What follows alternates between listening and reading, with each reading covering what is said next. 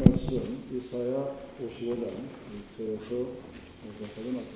아이사야 55, 55. 이사야 55장 1절에서 5절까지 말씀.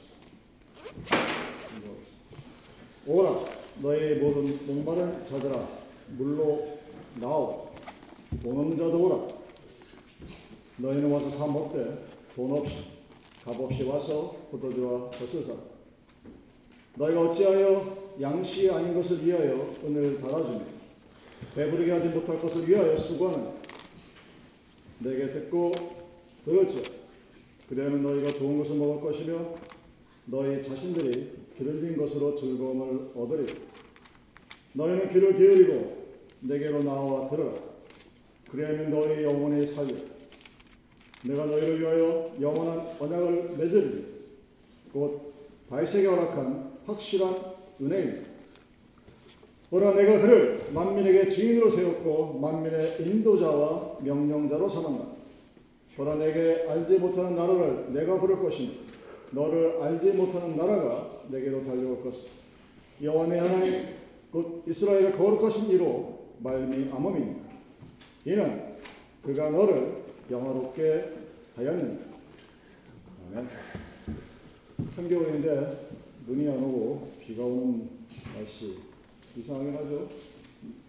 여러분이 보셨을지 모르고 영화 투모로가 현실화되는 것 같더니 그 3호 초의 날씨가 나타나는 이상한 날씨는 한데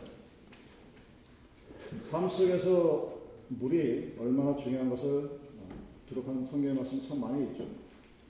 예레미야 17장 7절을 보면 여호와를 의뢰하는 자는 물가에 심은 나무와 같다. 그러니까 하나님을 믿고 의지하는 사람은 물가에 심은 나무와 같다고.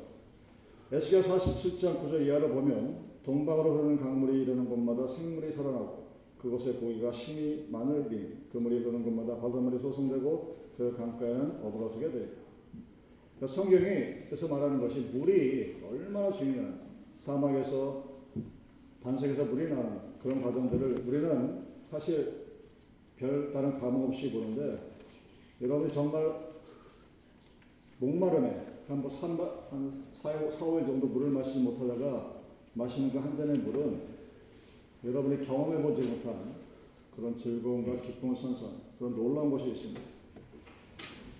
근데 대한민국 사람들, 특히 한국 사는 사람들은 물이 굉장히 흔해요. 그 삼천리 금수강산이라는 말이 괜히 나온 것이 아니고 근데 대한민국을 떠나서 여기 미국만 봐도 물이 그렇게 썩 좋은 나라는 물맛은 한국과 굉장히 차이가 나요. 그래서 우리가 흔히 물쓰기 쓴다고 물을 굉장히 우습게 여기는데 이제 점점 물이 세상의 석유보다 더 귀중한 때가 다가온다고 합니다. 자, 우리가 잘 알고 있는 물, 그 물은 생명의 근원입니다. 고대 히랍 철인 탈레스가 만물의 근원이 뭐냐? 물로 이루어졌다. 이렇게 주장을 합니다. 이 탈레스의 고향이 말레테스 섬입니다. 섬에는 그 물이 귀하죠. 뭐 그래서 그렇다 주장하는 사람도 있긴 하지만 분명한 것은 물이 없이는 생명이 존재할 수 없다는 사실입니다. 유프라데스, 나일강, 티그라스 모두 그 강들을 통해서 인류 문명이 시작이 되고 번성이 되기 시작합니다. 또 창세기 2장 10절과 14절의 이야기를 보면 물이 생명의 근원이라는 사실을 분명히 알려주고 있습니다. 1월 1일 본문 말씀에 물로 나오라. 이 말씀은 창세기 1장 1절에 하나님이 태초를, 태초 하나님이 이 세상을 창조하시느라 하고 같은 이야기입니다. 우리의 생명을 창조하셨고 그 창조하는 생명을 보호하시는 분이 하나님이십니다. 그 하나님이 우리에게 물로 나오라 하고 명령과 격려를 동시에 하고 계십니다. 왜 그러실까요? 꽤 많은 세월이 흘렀음에도 세상은 점점 더 하나님을 가까이 하는 것이 아니라 생명의 근원인 하나님을 멀리하는 하나님을 떠나가서 하나님 대신에 다른 대체제를 찾습니다. 얼터나티브를 찾는 거예요. 바알신을 찾기도 하고 또 아세라 목상을 찾기도 하고 또는 자기 스스로를 믿는 명상을 통해서 하나님을 찾으려고 노력을 하기도 합니다. 거기에 생명의 축복이, 축복이 있을 것이라 생각하고 그 앞에서 열과 성을 다하여 빕니다. 다른 말로 기도하죠. 그 어리석은 사람들이 노아 시대 때만 있었던 것이 아닙니다. 지금도 수없이 많은 사람들이 이단을 쫓아오고 신천지로 대표되는 아무리 들어봐도 허무맹랑한 소리를 사람들이 어떤 과정을 통해서 몇 년간의 brainwash라고 세뇌 공작을 통하게 되면 이제 거기서 빠져나올 수 없는 그런 길로 사람들이 들어갑니다. 문선명, 박선태, 뭐 담임성계, 이명희 교주라고 하는 신천지 교주. 그 정신이 멀쩡한 소리 들으면 말이 안 되는 것 같은데 그 말이 안 되는 소리에 사람이 빠져들어갑니다. 그래서 심리학에서 그것을 연구를 합니다. 왜 그럴까? 뭐 인간은 약해. 별별 진단이 다 나오는데 그것이 우리 인간이 갖고 있는 한계이자 죄의 모습입니다. 생명의 그런 일인 그 창조되신 하나님께 오는 것이 우리가 오늘 들고 있는 예배의 모습입니다. 여러분이 예배를 드리는 것은 그 생명의 근원이신 하나님을 만나서 그 허락한 생수를 마시는 겁니다. 한국에 있는 할렐루야 기도원처럼 가서 돈 주고 사모는 게 아니라 하나님의 말씀을 통하여 여러분의 영혼의 생명이 목마름을 갈증을 해소하고 또 살아갈 수 있는 힘과 원동력을 얻는 것입니다. 인간은 물과 함께 시작이 됐죠. 그럼 창세기를 봐도 이삭이나 야곱이 뭐 때문에 다툰지 아십니까? 이유가 우물 때문에 다투요. 그 우물을 통해서 사람이 먹고 양들이 먹을 수 있는 그런 과정이 창세기에 기록되어 있는 것처럼 지금도 도시의 크기는 그 도시가 끼고 있는 강의 크기에 비례합니다. 대한민국 서울이 그렇게 광대하게 넓게 퍼질 수 있었던 것은 한강이 어마무시하게 크기 때문입니다. 한강하고 테임스강, 파레 샌드강은 비교가 안 돼요. 테임스강과 샌드강은 한강에 비하면 개천 수준입니다. 그릭 수준입니다. 그리고 한강 가서 끝에 끝을 한번 수영해 보신 분이 계신지 모르겠는데 1km 넘습니다. 4,000m가 넘어요. 근데 테임스는 피켓 200m 비교가 안 되죠. 그래서 서울이 그렇게 클 수밖에 없는 겁니다. 그래서 예수님이 요한복음 30장 38절에서 자신을 가리켜 뭐라고 그러냐? 생명의 무료고 합니다. Word of life. 나를 먹으면 하나님의 생명을 먹는 것이다. 이런 식으로 자기를 표현을 합니다. 그때 그 물은 생명을 창조하신 창세기 1장 1절의 하나님을 상징하는 것입니다. 동시에 그 물은 우리의 죄를 씻을 때 사용되어져요. 여러분이 세례 받을 때 여러분이 세조시가 사용되는 것도 역시 물입니다. 에스겔 선지자가 갤렉의 에스겔 47장에서 생명의 강이 흐르는 현상을 이렇게 표현합니다. 이 강이 이르는 곳마다 번성하는 모든 생물이 살고 또 고기가 심히 많아 이 물이 흘러 들어가므로 바닷물이 소성함을 얻겠고 이 강이 흐르는 각지의 모든 것이 살 것이다. 이 생명의 강이 흐르는 곳마다 삶이 이어지게 되고 그 삶이 활동력을 갖게 되는 것입니다. 물이 있는 곳에 생명이 있고 그 물은 그 생명을 살리는 곳입니다.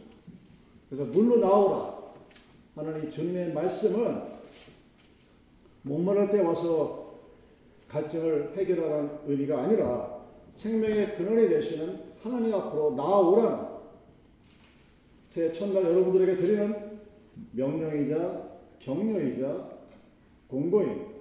하나님 곁으로 나오라는 얘기입니다.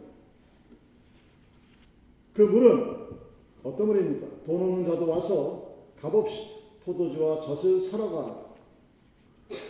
그것이 어디냐? 물이 있는 곳이.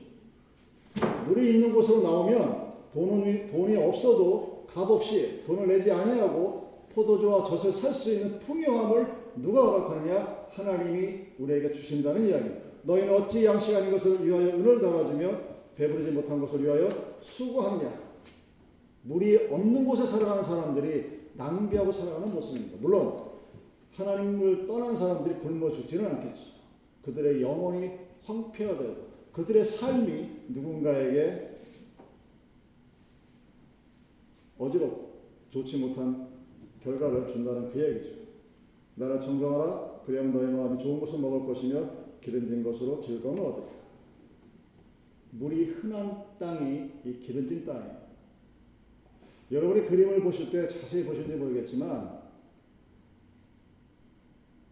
그 이삭 줍는 여인 같은 그 표시할 때 현재 지금 전쟁이 이- 일어나고 있는 우크라이나 지방을 어, 표현하는 말이 흑토라고 표현합니다. 블랙 소일. 왜 그럴까? 여러분 땅은 황토색이 되면 어떤 식물도 자랄 수가 없습니다. 땅이 검, 검어야 검은 색깔을 떼야 그 땅이 기름진 땅이에요. 그래서 우크라이나가 소련이 꼭꼭 침공하는 이유는 그곳에서 세계 밀 생산량의 30%가 나올 정도로 다른 데의 생산량의 두배 이상이 나옵니다.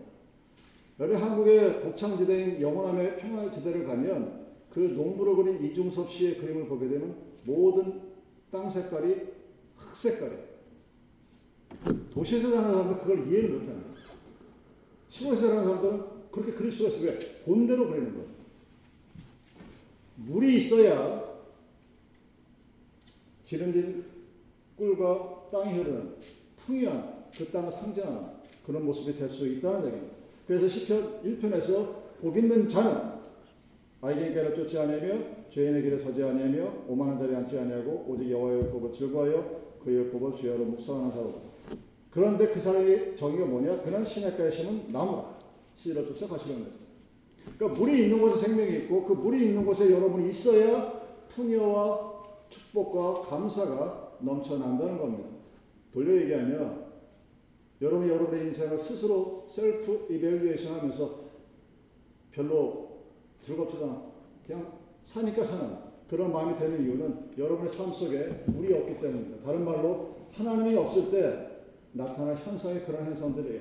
하나님이 있다는 얘기는 내가 물이 있는 곳에 있다는 것은 나의 삶이 누가 어찌 보든 간에 흙토와 같이 풍부한 땅에서 살아남을 의미합니다.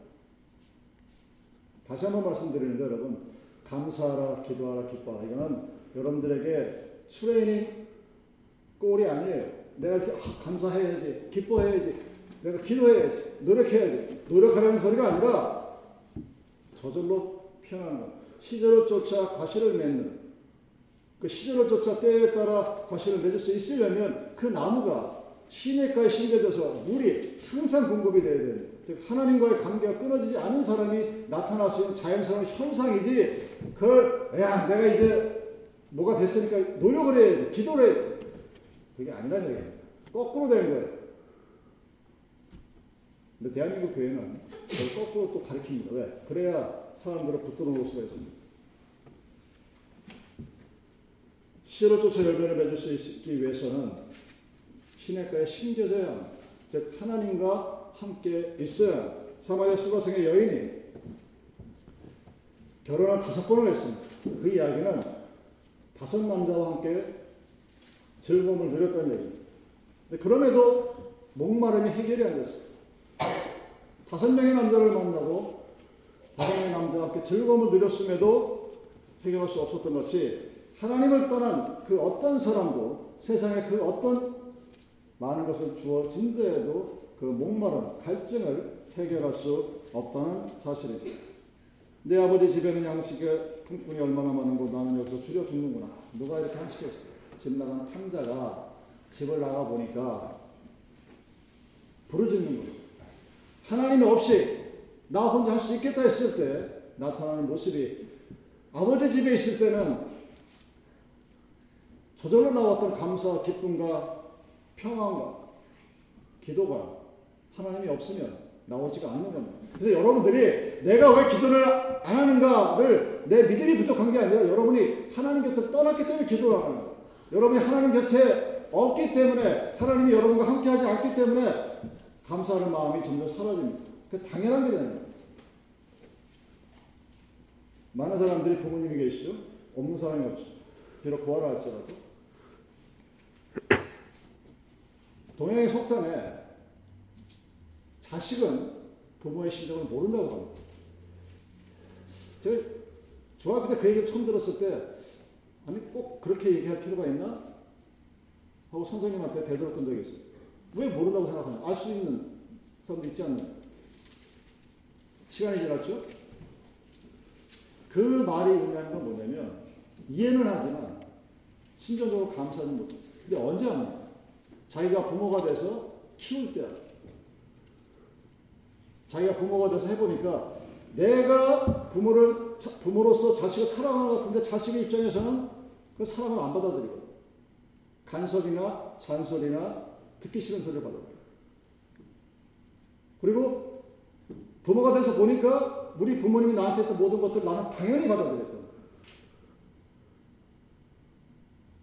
저희 어머니는 지금 살아계시지만 거의 움직이지 못하시는데 항상 느낀 게 뭐냐면 뭐 큰아들이라 그랬는지 뭐 해달라고 그러면은 바로 말해줘요. 뭐 내가 뭐 하고 싶다, 뭐 먹고 싶다, 뭐 하다 그러면 자동으로 나오니까 그걸 감사할 줄 몰랐던 거예요. 부모가 되니까 알겠다. 여러분이 감사하지 못하는 이유가 뭔지 아십니까?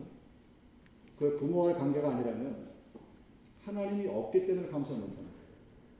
내가 감사를 못하고 기뻐하지 못하고 기도하지 못하는 믿음이 약해서 뭐 훈련이 안 돼서 공부에 빠져서 그게 아니라 여러분이 하나님의 곁을 여러분이 떠났기 때문에.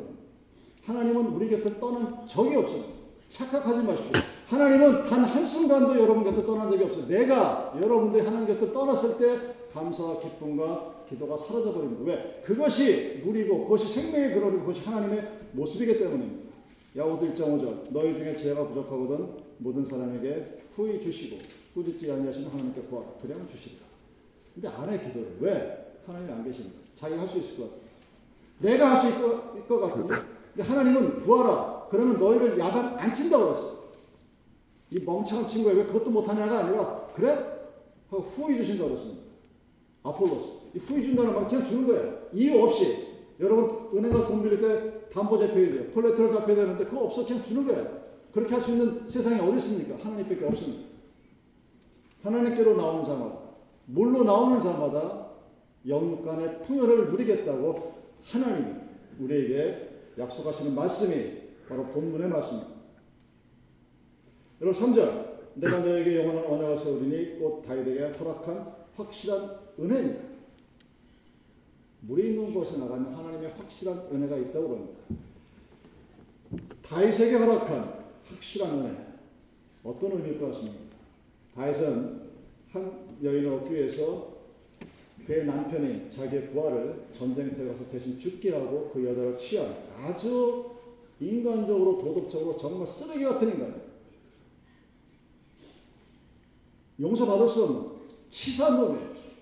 자기의 권력을 이용해서 자기 부하를 죽여버려요. 그리고 여자를 취합니다.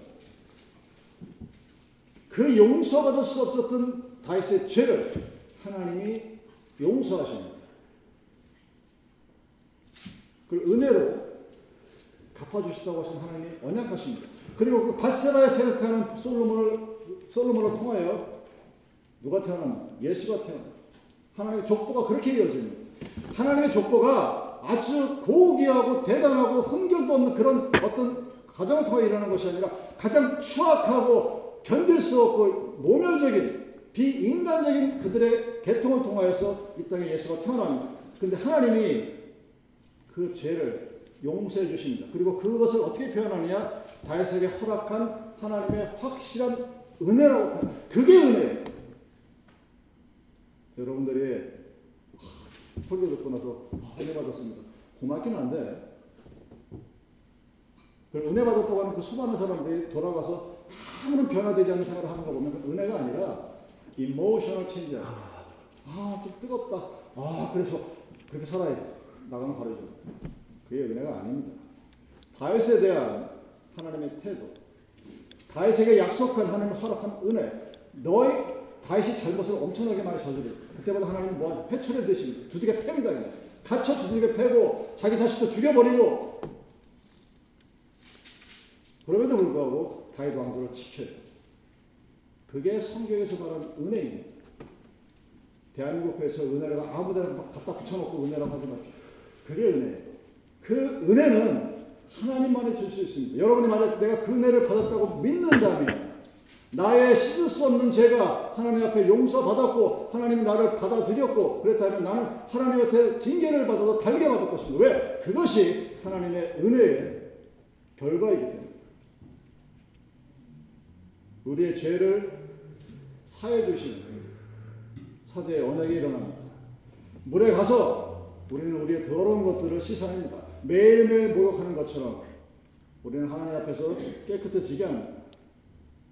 하나님이 물가로 나오라 우리를 부르시는 이유는 우리에게 축복과 풍요를 선사하기 위한 것도 있지만 동시에 우리의 죄를 씻어주시는 보혈의 공로입니다. 가나마다 붙잡혀 온 여인이 예수님께서 이렇게 말씀하시죠. 너희 중에 죄 없는 자가 먼저 돌로 치라. 아무도 돌을 못 던졌습니다. 오늘날도 마찬가지일 거예요. 근데 예수님이 여자에게 이렇게 얘기합니다. 여자여, 너를 정죄하던 자가 어디 있느냐? 나도 너를 정죄하지 않노니 가서 다시는 죄를 짓지 마. 주님의 용서를 받았죠. 이게 은혜입니다. 이게 성경이 말하는 은혜예요. 내가 은혜 받았다. 그러니까 왜 대한민국 교회에서 특히 이민 교회에서 은혜 받았다 하는 사람들이 모인 교회가 그렇게 교회 같지 않은 모습들을 보이느냐? 은혜를 받지 못했기 때문에 그런 거예요. 은혜를 받았다는 의미는 아는 겁니다. 내 죄가 my sin is uncovered. 내 죄가 용서받을 수 없다는 것을 알기 때문에 나 포기고 용서받을 수 없던 것을 알기 때문에 그것이 용서되어졌을 때 드리는 감격과 기쁨이 있는 거예요. 이민교회 그런 감사와 감격과 기쁨이 있는 교회가 얼마나 될까? 하나님 앞에 심히 부끄럽고 두렵습니다. 주님이 십자가에 못 박혀 돌아가신 그 사건이 나도 너를 정죄하지 않아. 그 보혈의 피가 우리를 용서하게 하시는 것입니다. 물로 나오라는 말은 우리에게 풍요와 번영과 생겨나는과 동시에 내가 마음속에 가다듬고 있었던 감당할 수 없었던 죄까지도 주님께서 사해 주신다는 것을 말씀하십니다. 여러분 물은 인생의 안식을 제공하는 것이 산 좋고 물 좋은 곳으로 놀러 간다고 그러죠. 도시에 사는 사람들이 이제 여름철이 되면 겨울이 되면 산 좋고 물 좋은 곳으로 놀러 갑니다. 왜 그럴까요? 쉬기 위해서 갑니다. 예수님이 우리를 부르시는 이유는 우리들에게 안식을 주기 위함이에요. 쉬기 위함이에요.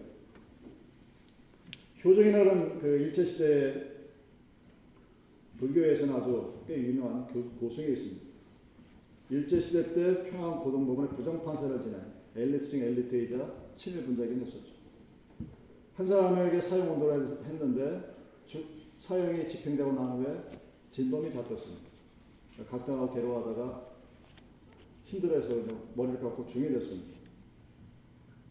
대단한 사람이죠. 부장판사가 중이 됐으니 사람들이 우러러 봤겠죠.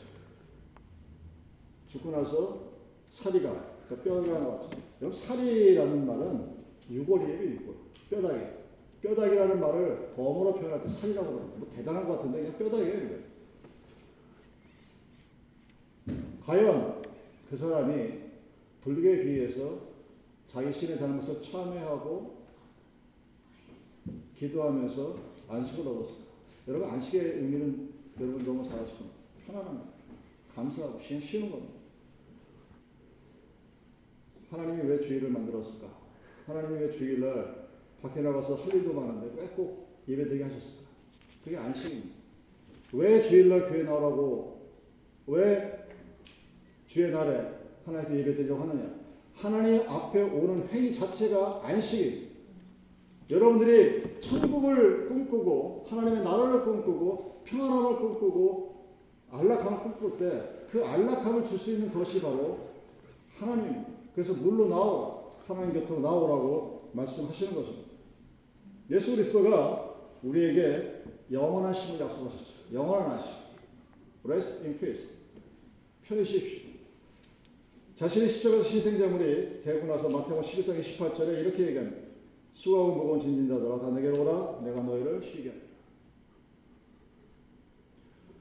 하나님을 만났을 때 여러분들이 막 감격하고 뭐 눈물 흘리고 막 그런 거 쭉 있다가 어느 가정에 어느 정도의 경제 이르게 경제 이른다는 말은 없었지만 알게 되면 편안해짐을 느껴.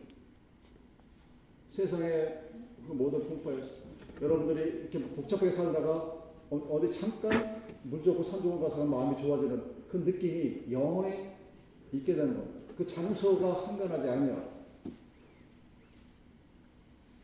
왜냐하면 성령의 은사가 하나님의 능력이 아 십자가에서 흘리신 그 피가 나의 오늘의 삶 속에 있었던 모든 죄까지도 사해 주신 능력이 있구나 하는 것을 알게 됩니다.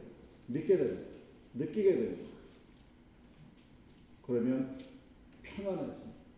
컴포터블이라는 말에 그 말 가지고는 설명이 안 되는 비교할 수 없는 쉼이 있습니다. 안식이 있습니다. 편안함이 있습니다. 여러분 편안하다는 의미 뭔지 아십니까? 미래에 대한 두려움이 없다는 거예요. 제가 항상 말씀드리지 않습니까? 디프레션과 워리어바웃은 과거와 미래에 대한 걱정과 근심 때문입니다. 미래의 문제는 해결이 되고 미래 문제가 해결이 돼야 안식이 들어오는 거예요. 여러분이 오늘 그 세상에 그 어떤 것을 많이 갖고 있다 할지라도 미래에 대한 요만한 아주 특별만한 걱정이 있어도 우리는 안식할 수가 없어요. 내일이 어떻게 될지 모르는데 우리 애들이 내일 가다가 무슨 일이 벌어질지 모르는데 요 있다 보면 겁이 부풀부풀 나는데 어떻게 안식하고 어떻게 쉴 수가 있겠습니까? 근데 그것을 할 수 있는 분이 바로 하나님입니다. 그래서 우리들에게 물로 나오라고 합니다. 너희들 생각하는 문과가 치겠 이것은 인간이 할 수 있는 것이 아니라 오직 하나님만이 하실 수 있는 신앙의 모습이기 때문에 오라 너, 우리가 서로 변론하자 너희 죄와 조언 같을지라도 용과 같이 여길 것이며 지름 같이 붉을지라도 양털 같이 되리라 이사야자 1장 10퍼즐에 말씀하신 것처럼 그분이 우리에게 주시는 그 놀라운 능력이 우리들로 하여금 안식을 허락하게 하시는 것입니다. 다윗이 말씀하죠. 여호와는 나의 목자시니 내게 부족함이 없으리라. 그러나 나를 푸른 치에 인도하시고 하나님의 인도하심에 있는 자들 그 하나님을 따라가다 보면 그곳은 항상 물가입니다. 우리가 눈으로 볼 수 있는. 그래서 생명사활은 그 천국의 소망으로 살아가게 됩니다. 여러분들이 믿는 사람이라 하면 그리고 여러분들의 호프, 소망이 있다는 것은 바로 그 하나님과 함께 오늘을 살아갈 수 있는 곳에 여러분의 소망이 있는 것입니다. 여러분 물, 물 자체가 곡식이 물은 생명입니다. 그리고 앞으로 점점 세월이 지나가다 보면 아마 우리 세대 후반기쯤 되면 물값이 휘발유값보다 거예요. 지금 그런 물들 많죠. 바다 신경수에 떠오는 물은 휘발유 1리터 값보다 훨씬 비쌉니다. 이미 우리는 그런 시대에 살고 있습니다. 그처럼 물은 하나님이 우리에게 주신 생명의 원천입니다.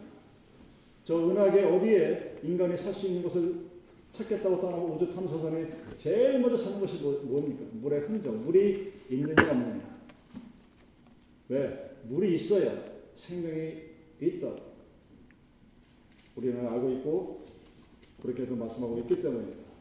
자, 목마른 자들아, 물로 나와라. 이사야가 우리에게 말씀하셨습니다. 삼천 전에 말씀하셨고 또 2024년 1월 1일 우리에게 말합니다. 물로 나와. 하나님의 말씀입니다. 천국의 시내가에서 영원히 누릴 안식의 모습을 상상하면서 이 말씀에 대한 의미와 우리에게 주는 도전을 생각해 보시기 바랍니다. 믿는 저에게는 여러분 어떤지 모르겠는데 저는 매일매일이 새롭습니다. Every day is new day. 2023년 1월 1일이나 2020년 뭐 1월 1일이나 저는 매일매일이 새롭습니다. 그럼에도 불구하고 만약에 여러분의 삶 속에 타는 목마름이 있다면 예수님이 허락한 그 생수로 여러분의 목마름을 해결하십시오. 세상이 주는 물은 마실 때만 시원합니다. 시간이 지나면 또 목이 말라. 예수님이 우리에게 주시는 생수는 The Living Water는 한번 마시면 영원히 목마르지 않습니다. 여러분이 은혜를 받았다면 그 한 번의 은혜로 우리는 평생 목마르지 않습니다. 만약 여러분이 뭔가에 타는 목마름이 있고 갈증이 있고 간구가 있고 뭐가 있다면 그것은 아직 예수님이 허락한 그 생수를 맛보지 못한 결과입니다. 올 한 해는 여러분도 예수님이 허락하신 단 한 번만 마셔도 평생 영원토록 목마르지 않는 그 생수로 여러분의 목을, 여러분의 갈증을, 여러분의 목마름을 해결하며 살아가 축복받은 한 해가 되기를 바랍니다. 기도하시겠습니다.